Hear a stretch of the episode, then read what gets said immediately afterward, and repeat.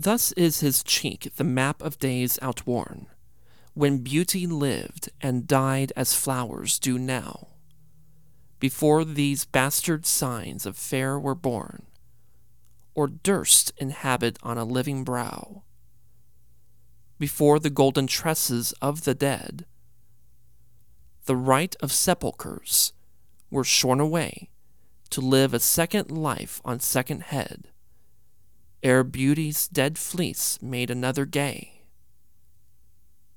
In him those holy antique hours are seen, without all ornament, itself, and true, making no summer of another's green, robbing no old to dress his beauty new